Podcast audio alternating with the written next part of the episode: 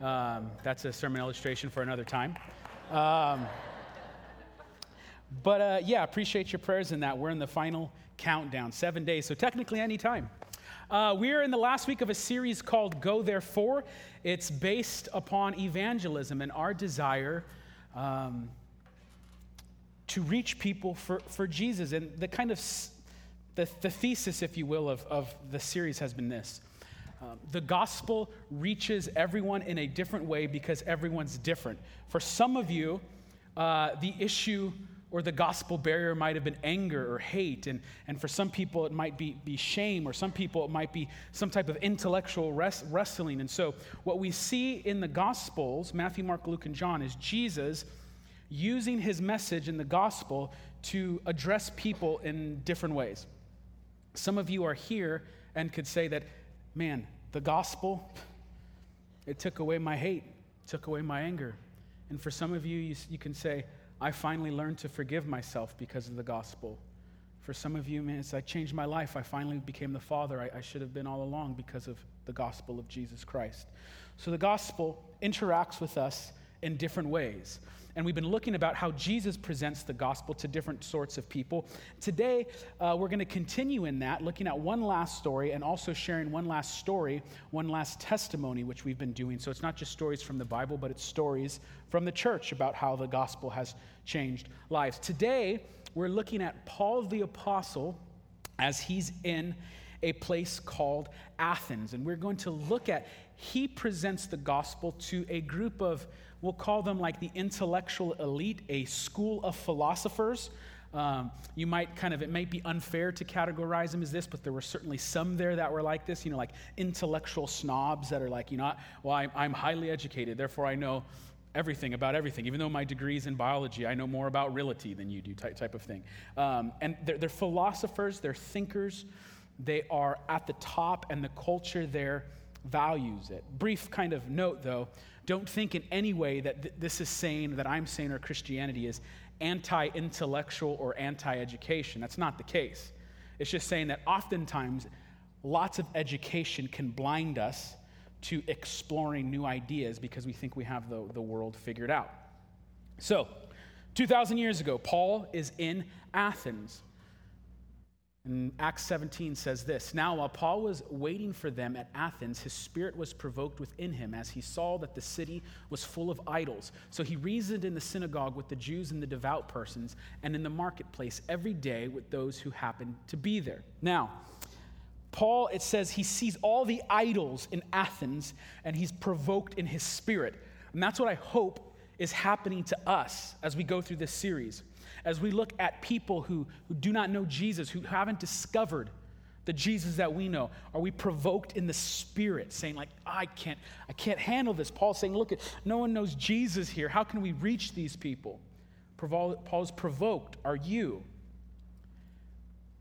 And he does three things. He reasons with people in the synagogue, the devout people, and people in the marketplace. Those are three sort of categories of people. To, to the synagogue, it's mostly Jews, people who are like Paul, Jewish. He reasons with the scriptures from them.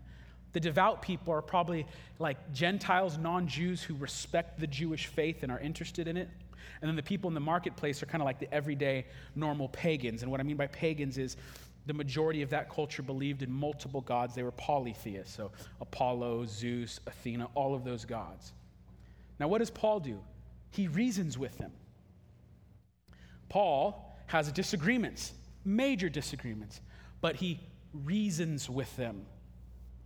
This is um, a dying art in our culture. Reasonable civil discourse. Some of you in the older generations, you remembered when this occurred. You could look back at the good old days. I mean, our culture is losing the ability to do this. Christians, Christians must master this. We have to, to be reasonable, but gentle, gracious, loving, and kind, and truth telling with our words. Reasonable discourse. So Paul's doing this, and it says this in verse 18. Some of the Epicureans and Stoic philosophers also conversed with him, and some said, What does this babbler wish to say? Others said, He seems to be a preacher of foreign divinities because he was preaching Jesus and the resurrection. And they took him and brought him to the Areopagus, saying, May we know what this new teaching is that you are presenting. A few kind of historical notes. First, what's up with the Epicureans and the Stoics? They're the ones who are kind of like challenging Paul. They want to hear more. They've called him a babbler. Who are they? Epicureans were a group, and this is an oversimplification. Whenever you're going to try to define, like in 30 seconds, a massive philosophical movement or school, you're not going to get everything right. But succinctly said, Epicureans believed in the existence of the gods, but they believed that those gods were far off, distant, and detached, and they didn't have real interactions with you in your everyday life. So the best thing you could do is not shoot for the stars or just be lazy, but try to live a, a, normal, average life, keep your head down, do good, and live, as, live in that happy kind of center content point. But make no mistake about it, the gods are distant, detached, and they don't care. So just live your life, be happy, good to go. Now, some at this point would call this an ancient philosophy. But this is actually the default position of the average American the average American is an Epicurean. Average American believes that God, yes, he probably exists, but he's far off detached and he's not concerned. Therefore, I don't have to have any behavioral change or live my life differently in the belief of the existence of this God. And I'm just going to try to live a good, kind of average kind of life and make it as tolerable as possible. When Americans are polled, we still, on the majority, believe in the existence of God but we believe his existence doesn't have any bearing on our behavior. And so we live as if God is far off, distant, and not concerned, and we just live life as we want it. We're Epicureans. Second, the Stoics is a little bit more familiar because the word Stoic. The Stoics um, were people who didn't want to respond with any great highs or lows to anything, whether it was joy or depression. Hence, no matter it's good, bad, happy, sad, your face should be stoic. You're not going to respond to the extremes of life. They have an issue, though, because they believe that all of, all of existence is of the same substance. There's only one thing in the universe. God is all, and all is God. They called this kind of God the Logos, the Logos and that is the substance which permeates all of reality. So, tree, stone, human being, God, divine, it doesn't matter. Everything is the same. call that today sort of pantheism. All is God, God is all. And so these Epicureans and Stoics, they converse with Paul. And they call him a babbler. The word babbler, spermologos here, it, it comes from a metaphor, it comes from an image of birds that are like pecking on the ground, looking for seeds, eating some and dropping others and scattering seeds.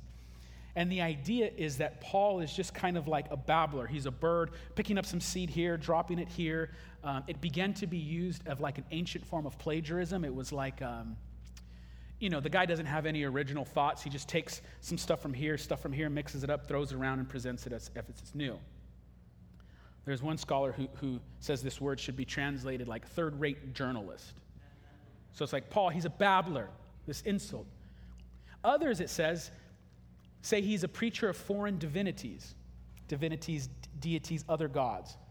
Now, here's a question Is Paul preaching foreign gods? It's a little trick question. Because, in a sense, he's preaching something foreign. Um, in those times, you had a big giant list of gods, and you didn't want other gods from other cultures to just easily come in. You'd allow him in, but you kind of watch out for him. So, in a sense, Jesus is, but he's not preaching foreign gods. He's not talking about multiple gods. But many people are assuming he's preaching foreign gods in the plural. Have you ever ha- overheard someone saying what like Christian what they what they believe Christians believe? And you go like, "Well, you don't believe that." Ever been there where someone's talking like, hey, I know, you, I know you're a Christian and you think this? Like, no, I don't think that. That's weird. Who told you that? It's like, have you ever talked to one of these Christians? I'm one. You are?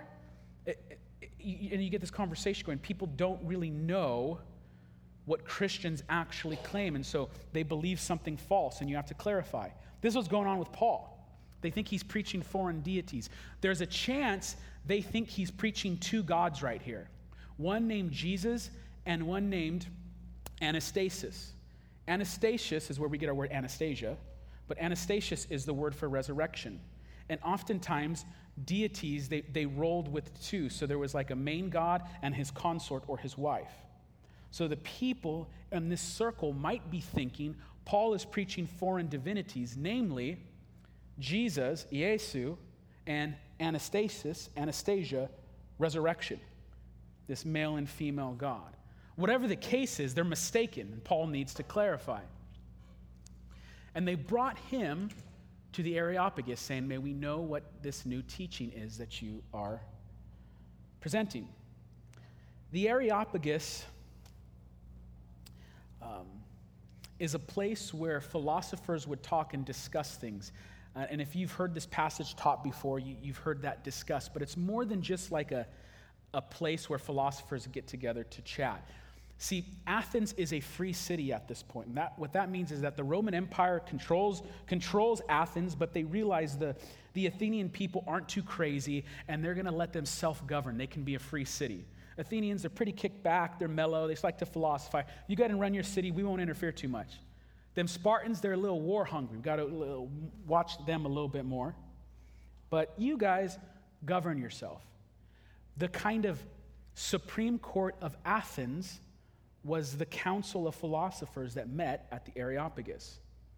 So they're trying to bring in Paul to present, yes, to the philosophers at the Areopagus, but in a sense, you're also presenting before the Supreme Court of the day, and it could get you in trouble. They say, This man's preaching foreign deities. We don't know about that. Some say he's a babbler. Some say, some say there may be treason involved. Others say this, but we need to hear him out. So Paul goes to present before the Supreme Court that is filled with the, the intellectual elite, the philosophers of the day. For you bring some strange things to our ears. We wish to know, therefore, what these things mean. Now, all the Athenians and the foreigners who lived there would spend their time in nothing except telling or hearing something new. Three things about the people of Athens one, it's a culture submersed in idolatry. Everywhere you'd look, there'd be temples and altars and inscriptions written to gods. Two, they value like high philosophical knowledge. This would be like a culture that looks at the people with like multiple PhDs in, in different schools of philosophy that, man, that person knows what they're talking about. And those are the people to respect. They value that. And then third, they like new ideas, like talking about new. If it's new, it's better. So it's a culture submersed in idolatry, a culture that values high kind of intellectual credibility. And three, they're crazy about new things. Does this sound familiar?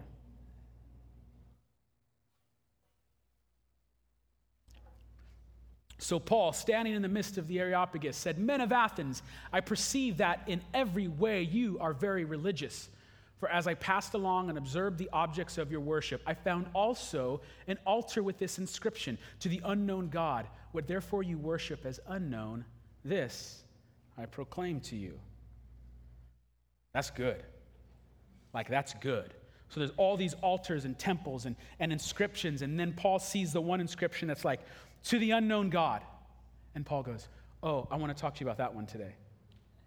Now, we don't know with certainty, but most likely that inscription was made because there was a famine in the area a while back, and everyone is sacrificing to the traditional gods sacrifice to Apollo, sacrifice to Athena, and the famine doesn't end.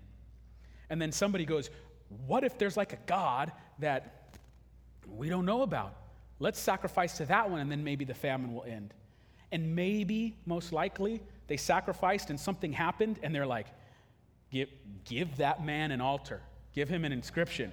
To the, well, what, who, what's name do we put on it? Don't know. Just put to the unknown God. So Paul says, I see that you've left a window open. Yes, you believe in all these other gods, and all your other doors are closed and, and your windows are locked, but you've left one window open to your house for maybe this unknown God to come into your life.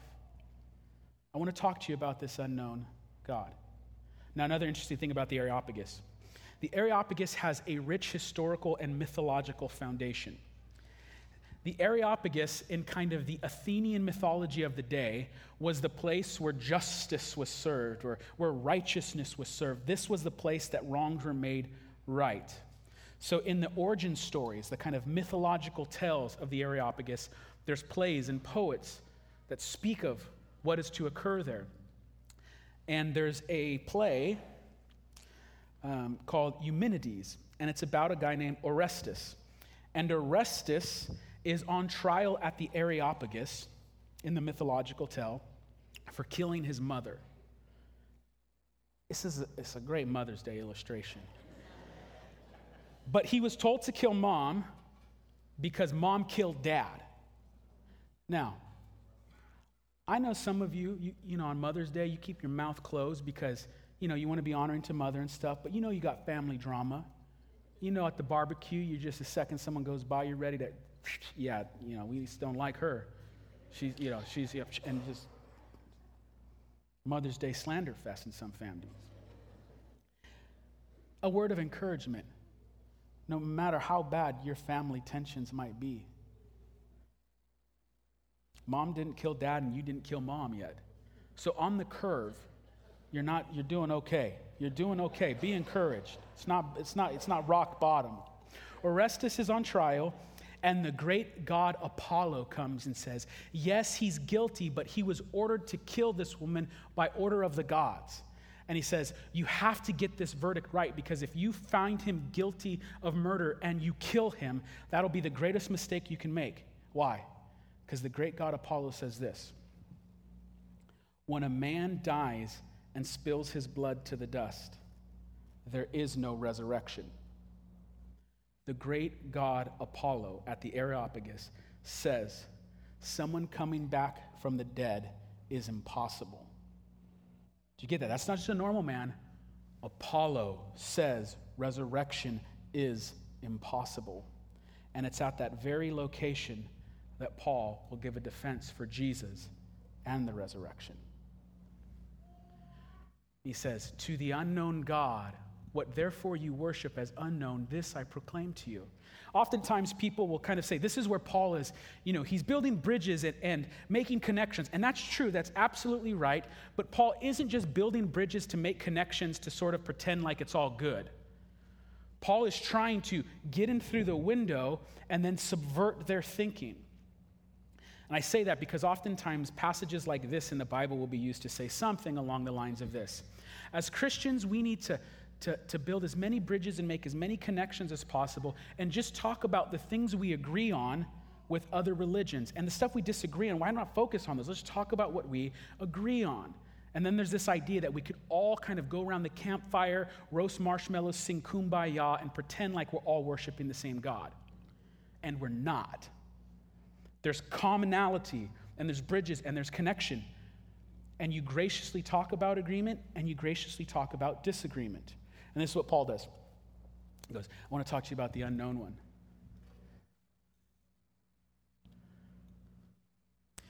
The God who made the world and everything in it, being Lord of heaven and earth, does not live in temples made by man, nor is he served by human hands as though he needed anything, since he himself gives to all mankind life and breath and everything. So Paul says, God doesn't live in a temple.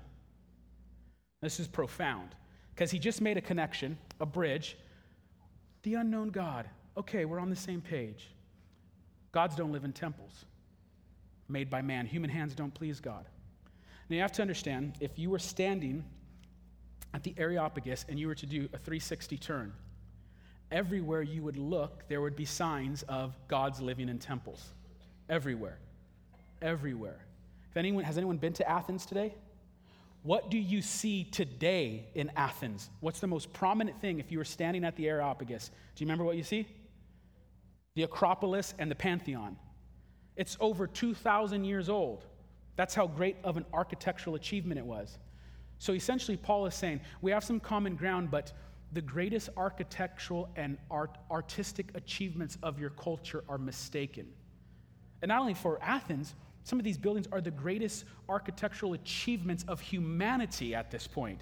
And Paul says, You've got it wrong. That's not how these things work. You got it wrong. That's the Pantheon today. That building was a little under 500 years old when Paul was speaking there. I mean, this stuff is incredible. Temple to, dedicated to Nike. He's going, You got it all wrong. You got it all. That's not how these things work. He goes on, and he made from one man every nation of mankind to live on all the face of the earth, having determined allotted periods and boundaries of their dwelling place that they should seek God and perhaps fill their way towards him and find him. Now, this is, this is brilliant right here. This is brilliant. Remember, there's Epicureans and there's Stoics and other people there, and they're kind of challenging Paul. Paul has made a connection, gone in through the window, and now is going to confront in a very subtle and gentle but clear way their thinking. He says, verse 27 God, God gave the boundaries so that people should seek God and perhaps feel their way towards Him and find Him. The Epicureans, what was their belief? The gods are far off, distant, detached. Don't bother trying to relate to them, to know them. They don't care about you. Live your life, keep your head down, be happy. Paul says, No, no, no, no. God is not distant or detached. You should seek him, and if you do, perhaps feel your way towards him and find him. See, the God revealed in Scripture is not distant and detached. The God according to Paul and the first followers of Jesus, this God knows the number of hairs on your head. He knows your pain, your heartache, your trials. He knows your victories. He knows your triumphs. He knows it all. This God is not far and distant, He's near. The air in your lungs, He is close. And perhaps you too, Epicureans, may find Him. I mean, this is awesome. This is like super brilliant, just kind of working the conversation. And what about the Stoics? All is God and God is all. There's one kind of one substance that is all things. For Paul, he's he's articulating something called creational monotheism. That's just a technical way of saying it's the belief that there's one God who creates the world distinct from him. So remember, they believe all is God and God is all. And Paul is saying, no, there's, there's this God, and he creates a world that's distinct from Him. And perhaps you too, yes, you, may find Him. Now he quotes a couple sayings, some, some poets from his day, and they're not Christian, they're pagan. Line two and three that are separated in the quotes are the, the, the lines that Paul is quoting. So Paul says, Yet he is actually not far from each one of us. In him we live and move and have our being, as even some of your own poets have said, for indeed we are his offspring. That's a Greek third century poet, Erastus, who he's quoting. So he's not quoting the Bible, he quotes a pagan poet. Why? It's like the, the poet's truth is accepted by the culture he's ministering to. So he doesn't want to quote something from the Bible that they don't accept. He quotes something that they do accept. And then he stands on that belief and says, if you believe that, then this. It'd be the equivalent like if, you know, we um, tried to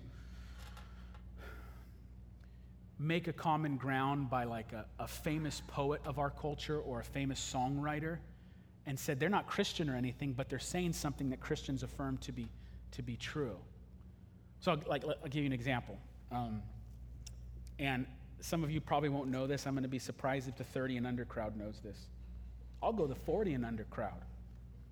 I'll say, look, I don't know much about life. I don't know about, I don't got much figured out, but I do know this. It might be the devil or it might be the Lord, but you're going to have to serve somebody. Okay, you know it? Raise your hand if you know it. Only like 30%. That's Bob Dylan, man. That's Bob Dylan. Greatest songwriter, worst voice in human history. That's Bob Dylan. Bob Dylan sound like a first level reject from American Idol, man, that guy sounds bad. Bad. I know this is hurting some of your feelings, but he's a great songwriter, but that, that, that man sounded like he was dying. Uh, you young, young folk, you can uh, Google him. They've, up, they've uploaded his uh, ancient databases to YouTube. You can see him well welling away. Um, you know, and you make that common ground. So what Paul does is he quotes the pagan poet and says, you believe this. Great. So do I. And if you believe that, then, being then God's offspring, we ought not to think that the divine being is like gold, silver, or stone, an image formed by the art of the imagination of man. So if all of us are God's children, and somehow we are God's children, why then would we think that God is stone or rock when human beings who are the children are obviously greater than stone or rock? We've got it backwards if you think somehow we're God's children, why, why would God's children then think a rock or stone is greater and worship that?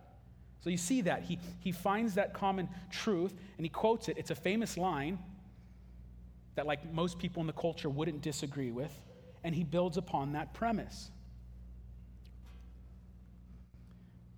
Now, this is the edge, though. This is, this is where the twist is. Because Paul has been bridge building, you know? He's, he said, Look, the, God, the unknown God. And he's taken some light, gentle jabs at Epicureans and Stoics, and he's working his way. And, and now he's quoting Bob Dylan and the pagan poets. And then it's like, man, they're going to get along. But then to the point where the gospel offends. And the gospel always offends, the gospel always confronts. Confronts the powers and it confronts the wickedness in your own heart. Here's the offense Look, God created the world. We're like all of his children. He gave us different uh, times and places to live in, and we've all been reaching for God in our own wonderful ways. But the times of ignorance God overlooked. But now he commands all people everywhere to repent because he has fixed a day on which he will judge the world in righteousness by a man whom he has appointed. And of this he has given assurance to all of us by raising him from the dead. So it's like, oh, you're good, the unknown God, you've been trying, you're doing your philosophy. Hey, good. I'm not, I'm not here necessarily to throw stones, all of that. But what I do want you to know is that God, who was once gracious and looking past that stuff, wants to do away with evil. He created the world, we were his children, we rebelled. And there's evil and suffering in the world. That's self evident. Even in an amazing country like this, where we're protected from so much evil in the world, we can go around one by one and we can all share horror stories of pain and tragedy and hurt and abuse in our life. The world is evil, and God has promised to destroy evil. He will destroy evil one day. And Paul says, when this God judges the world, the question will be are, have you aligned yourself with his will, or are you still doing your own thing? And the Jewish faith has always believed in a judgment day. The Stoics believed in eternal cycles. All is God, God is all, and there's no beginning and there's no end. And Paul is saying, no, no, there is a beginning, creation, and there is an end, the day of judgment. What Paul is now introducing is we've always believed that there would come a day where God would judge the world, but now we know the name of the judge by whom he will judge. And his name is Jesus. And he was crucified under Pontius Pilate, and he rose, resurrected anastasis in power and glory, and he will judge the world. Are you for him or are you against him? What does the crowd do? Now, when they heard of the resurrection of the dead, some mocked, but others said, We will hear you again about this. So Paul went out from their midst, but some men joined and believed, among whom also were Dionysius the Areopagite and a woman named Damaris, and others with them. So, what happens when you share Jesus to like the philosophical elite? The majority of people are going to mock you. They're going to laugh at you. They're going to think you're stupid. Some people, because we're not that different than we were 2,000 years ago, will pretend to be like tolerant and interested. Uh, we'll hear more of this. And some of them might really want to hear more of this. But some of them will probably be like, we'll hear more of this. That guy's weird, man. He's weird, man. I don't want to talk to him. Block him. Unfollow him. Do whatever you can. Do whatever you can. That guy's weird. I don't like him. He's creepy. Most will reject, some will believe. And it's not for you to determine who believes and who doesn't. That's not the work of human hands. You be faithful to share the good news, and you pray and trust God for the results. And so, Luke, the person who wrote Acts, writes the names of these two people a man and a woman. By the way, when, when women changed religion or did something like this in the first century world, it wasn't noted in the text or the documents because women weren't treated as, as necessarily equal to men. So when Luke writes his, his account of the early church, he always includes the women. This woman is just important as, as the man, the male convert. So what's the barrier in this situation? The people are like enlightened. They're the intellectual elite, the cool philosophy club that meets after school. And they've heard it all. They, they have a rich tradition and history. This is Athens. This isn't just a, Greece alone has a rich tradition of philosophy. This is Athens. Think Socrates, Aristotle, think Plato. Think this is who we are as people. We're the smartest and the brightest. And so oftentimes, though, we can develop, you know, like an intellectual snobbery, or we can just develop an idea that we have the world figured out. Oh, I know all that. You Christians are stupid. I've heard everything there is about Christianity. You're like, no, you don't even know what my, you don't even know what Christian, you don't even understand Jesus yet. And so, what do you do to these people? What does Paul mirror for us or demonstrate for us? When Paul presents to this type of group of people, he presents a message that is gospel centered and culturally subversive. What do I mean by gospel centered? The gospel is the story of the life, death, and resurrection of Jesus. The gospel is about Jesus. Paul does not preach a message that says, God loves you, God loves you and has a wonderful plan for your life, God wants to be your friend. All of those things are true. God loves you, He's your friend, He's your king, yes. But his message is not about God in the abstract. His message is about the person of Jesus and what he did on humanity's behalf. So it's not like who believes in God, it is do you know the Jesus who was crucified and resurrected? You see that one God is like in the it's just general. Paul is centered on the gospel. I'm not just preaching to you about a God who loves you. I'm preaching to you about Christ crucified and resurrected. It's centered on the gospel message. Two, culturally subversive. Paul sees the window they've left open to the unknown God. And he says, okay, let me walk through that. And then he sees sort of the culture's presuppositions. He sees, oh, you believe this pagan poet. You believe that. So let me step on that truth. And if you and I can agree to this truth, then what about this? Because if you believe then this, then what about this? So he takes the culture's kind of truths that he can agree with, grabs a hold of them, and almost like a theological, uh, what's the uh, martial artist where you use the oncoming? to reverse a jujitsu. He does, we'll say theological jujitsu, and flips it and rotates it back. So you believe that. I feel that, now let me turn it back to you. let me show you how this works today. Couple, just a couple quick examples. And I, this right here is one of the most important things. If you're going to be a Christian in our culture, you have to master what we're discussing. You have to master what we're talking about right now. What is culturally subversive, gospel centered messaging looks like.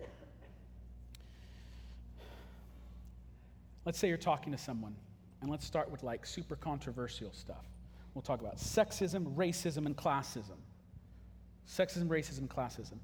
And let's say you're talking with someone, and they're like, yeah, I just don't like all the economic injustice in the world. We need more economic justice, and we need more fairness and equality, and we need to care about the poor. We have to care about the poor people. As a Christian, you could say, you value the poor, the poor. That is great. As Christians, we value the poor. Jesus taught us to care for the poor, to love the poor. Jesus actually said, Blessed are the poor. But you have this, and I know we share this, but you keep saying that like the poor people matter and they have value. Where did you get the idea that poor people matter just as much as rich people? Where did you get the notion that someone who is poor is worth just as much as someone who is rich. And we say, well, everyone knows that. I mean, what? No, no, where did that come from? Where did that idea come from? Because you know, historically, nobody thought like that. Even the poor people didn't believe that. Most people historically believed that poor people were less valuable than rich. There was the nobility, there was kings and queens. And a fair exchange would be the lives of 10,000 poor people for the life of, of the nobility. Where did you get the notion that someone who is poor is just as valuable as rich? Because throughout human history, no one thought that. Where did that come from? Where, where did you get the idea that someone has intrinsic value independent of their economic context? Or, or what about sexism? I, I, I, hear you, I hear you passionate about women having equal rights and being treated just as equal as men. That's great. Like Jesus models this in a time when it was like incredibly like risky to do that. He treats women radically different. But you keep talking about women's rights, women's rights. I, am not sure what you mean because I, I know some of your background, but what, what do you mean by rights? Where, where do those rights come from? Where does a right come from? Oh, well, you know, our, we, we need to build a government that passes fair and just laws to ensure the rights of women. No, no, no. Well, a government can't do that because what happens when a different government comes in with a different set of values and thinks women don't have the same types of rights? And by the way, that's, that's very common in the world today. Where, where does someone get a right from? If it's from the government, law, or legislation, that can be changed. But you could say, no, no, if the government overturns equal rights, they're violating their rights. Why does a woman have the same value as a man? Where does she get rights from? Where does a man get rights from? Well, you know, our, uh, the, the laws, and the government figured, I mean, our government said that, you know, inalienable rights were given to us by God. Where does a right come from? Does government establish it? Does culture establish it? Because governments and cultures change. They change. Where does the right come from? If you remove the transcendent, you are a byproduct of random chance. Highly evolved mechanisms working together, but make no mistake about it, you are a byproduct of random chance. And why do you have inherent and innate value? Think about racism. Most people throughout human history believe their ethnic group was better than someone else's. Where do you get this idea that all human beings have not only inalienable rights, but that we're somehow created equal and every single human being, no matter male, female, Jew, Gentile, slave, free, where do you get this idea that we all have equal value? You can't get it from government and you can't get it from culture. So, I love that you care about the poor. I love that you care about women's issues. I love that you care about racial tensions. So do I. I just like to suggest that you don't have a grounding for your beliefs. You know they're right in your gut, and I suggest to you, you know it's right because your gut, because God put it there. And we can talk about something called natural law a little bit later, but, but you know it in your gut. But why is it there? Why? You see how that worked? You're coming in and standing on a, something that you both hold to be true, and you're taking the next step. Another quick example people in our culture love to say that Jesus is a good teacher. Jesus is a great teacher. I love his teachings on women and poor and et cetera, et cetera. He's a great teacher. Um, oh, so are you a Christian? No, no, no, because I don't like think he's God or anything. I just think he's a great teacher. You go, well, you know, Jesus also said, think, you know, Jesus said, like, before Abraham was, I am. That, that's a Jewish way of claiming to be God. Oh, yeah, but I don't really believe that part.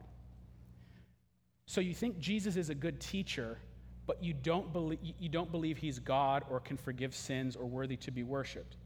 But you do realize that if someone is a good teacher, they wouldn't teach you lies about who God is, who can forgive sins, and who can be worshiped. Like, let's say I taught something good, but I also said I'm God and can forgive sins. I'm by definition not a good teacher. You can't get to pick and choose what parts of Jesus you like and don't. It doesn't work that way. So you could say, Yeah, I think Jesus is a great teacher. I think he's the best teacher.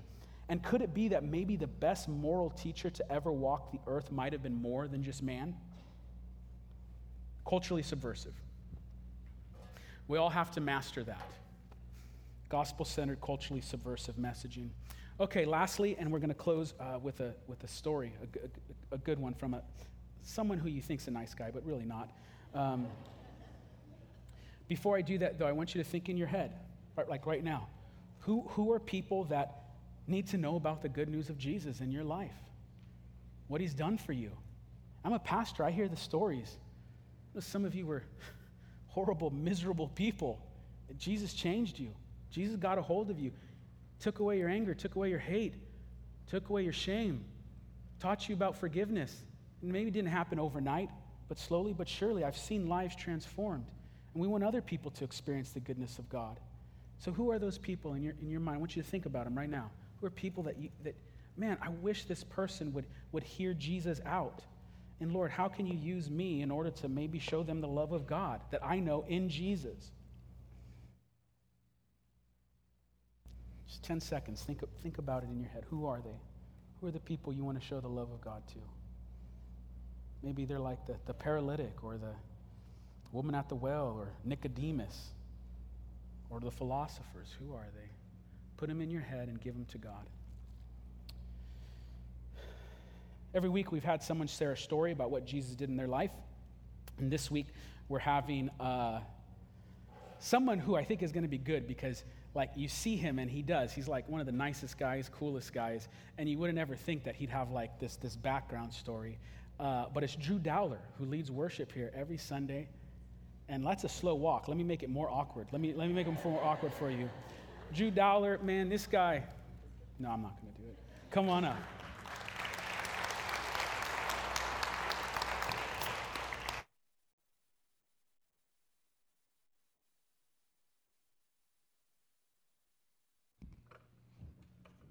Let me, there we are.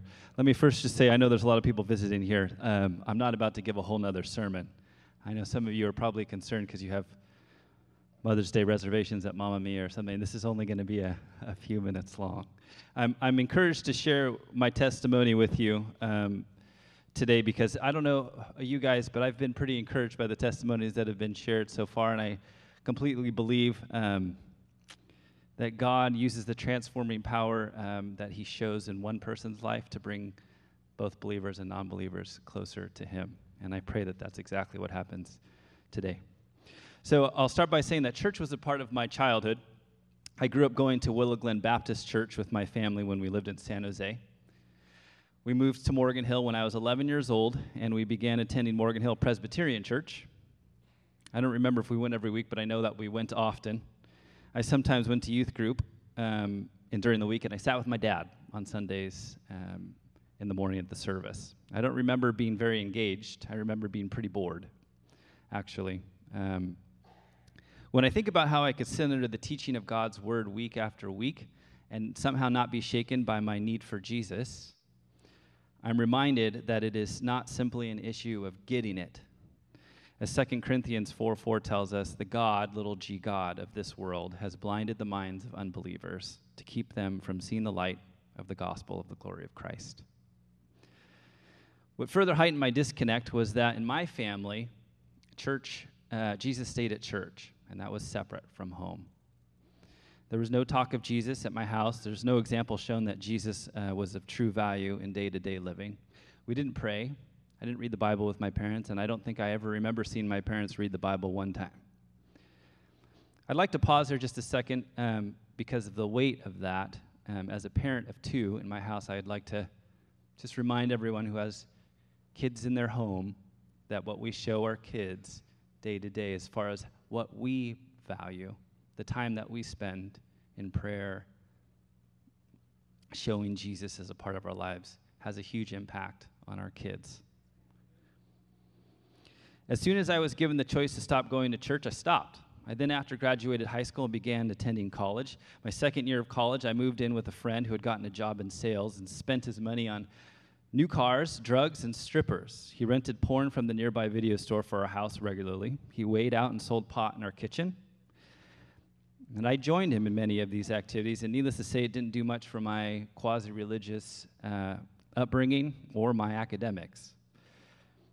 If you were here a couple weeks ago, you heard my wife give her testimony, and you may put together that this age, 18, 19, was when Lisa, my wife, and I dated the first time. But because of my extreme selfishness, my relational immaturity, and my lack of moral standards, um, that relationship didn't go very far, and we broke up after a couple years. Three years in, I dropped out of school, big surprise, and decided to make a dramatic life change, and I moved to New York City. I was funded by my parents. I picked up and moved at the age of 21, taking only two suitcases and not knowing anyone where I was going. I worked in restaurants to support myself, and I quickly became cooler than I thought I could ever become. I hung out with cool people and I saw all the coolest bands. I DJed in cool bars, and I ate at posh restaurants all over Manhattan.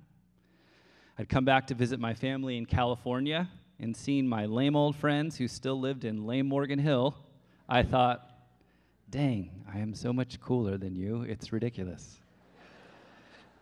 but meanwhile, in New York, I had incredibly shallow friendships. I could not stay in a healthy relationship to save my life, and I valued the hipster lifestyle more than anything. In a petty attempt to give my life more meaning, I signed up for the Big Brother Big Sister program in New York City. And I was most likely a super disappointing big brother to a teenage kid who lived in Harlem. After a while, I realized that there were only two types of people in New York those who jumped in the rat race to grind it out, and those of us who served them. And despite my self assessed coolness, I was certainly in the latter category. Well, after saving a bunch of money, I decided again to make a change, and I traveled all over South America and I moved to Buenos Aires, Argentina.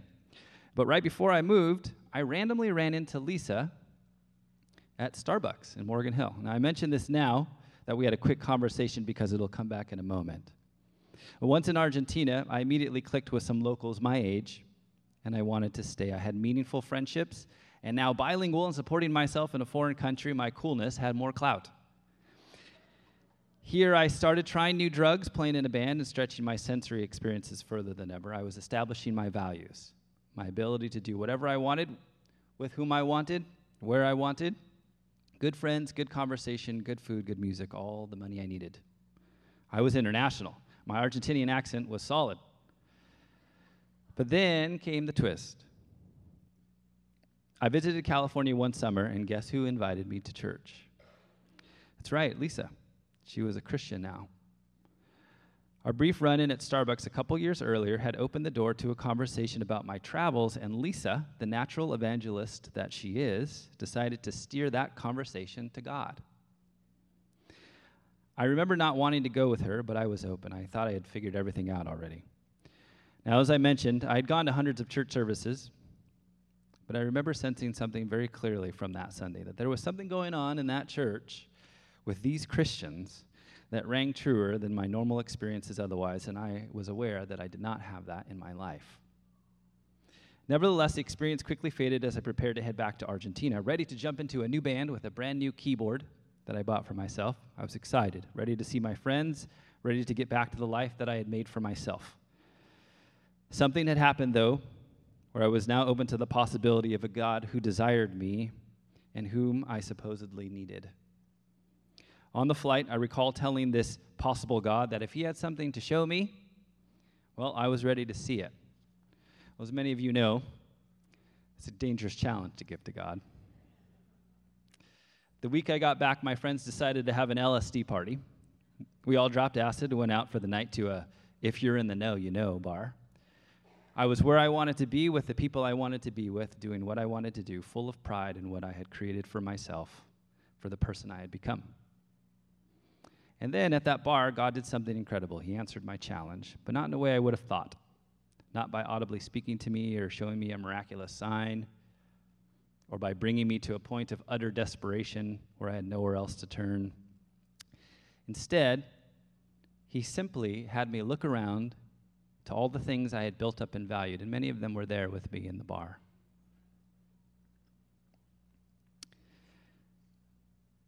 I looked around at all of those things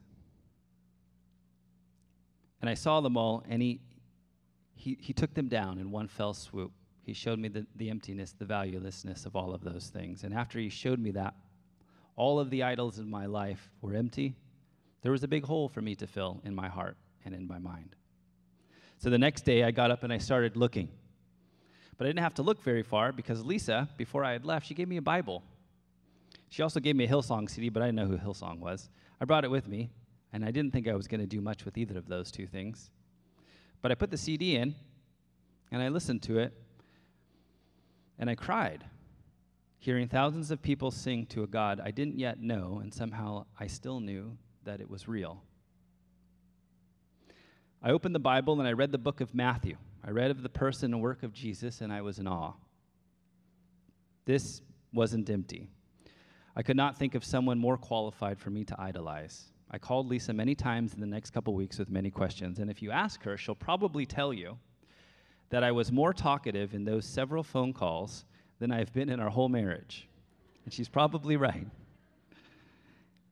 And after a good amount of wrestling for a few days, I took the leap and I gave my life to Christ in a prayer with Lisa on the other end of the line. Now, I've shared this with you before from this stage, but the way that I knew that I had really changed, that I had been born again, that I had been transformed, was the next day I was sitting on a bus as I traveled around the city typically. And I was sitting there, and all of a sudden I felt as if I didn't belong to myself anymore, which is a really weird feeling because A, I didn't really know that you could feel like you belonged to yourself. And B, though I didn't feel that way anymore, I felt like I belonged to someone else. I was okay with it, it was comforting.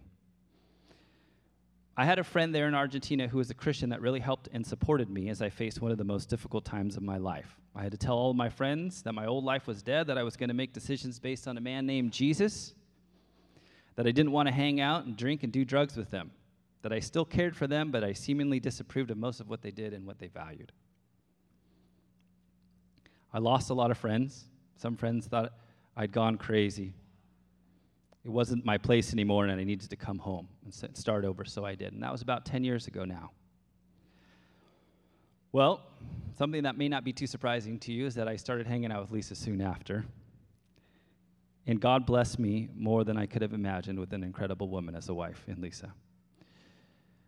Lisa and I will both tell you that our marriage is only possible because of God in it. We were both a disaster before Him, and it never would have worked. He continues to grow us. He holds us up. He is faithful to give us the grace that we need. I have two beautiful children. He took my wretched old life of selfish lies, of relational depravity, of empty pride, and He gave me this new wonderful life. And now I sing songs to Jesus. That's what I do. So I'll close uh, with this one point, if I may. Um, I was in a place where I knew that if I sought out Jesus, I would potentially have to give up a lot of the things that I had built up in my life. And I know that there are probably people in this room that are in that place because I was in that place for a long time. I didn't want to be challenged by other ways, I had my own way. And I'd just like to tell you that when I hold up objectively my old life to the life that I have now, there's never a day where I look back and wish I hadn't made the decision that I made. But there are plenty of times when I look back and I think, man, I wasted a lot of time. I could have done that a lot earlier. So I encourage you, if that's where you are, that this is a very good decision to make. And I thank God that He allowed me to make that decision for myself. Thank you, guys.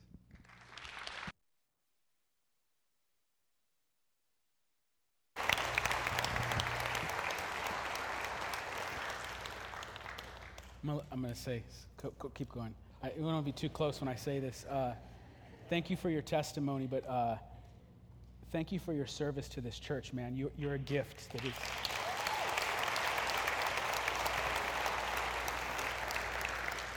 You and your family are, are a real gift to all of us, so thank you. Father God, we thank you for the lives changed in this room. We give you glory. You found us, you got a hold of us, you changed us, and may we just learn to, to love you and serve you more and more with every passing day. We give this day to you. It's a day that you have made. It is good and you are good. It's in Jesus' name we pray. Amen.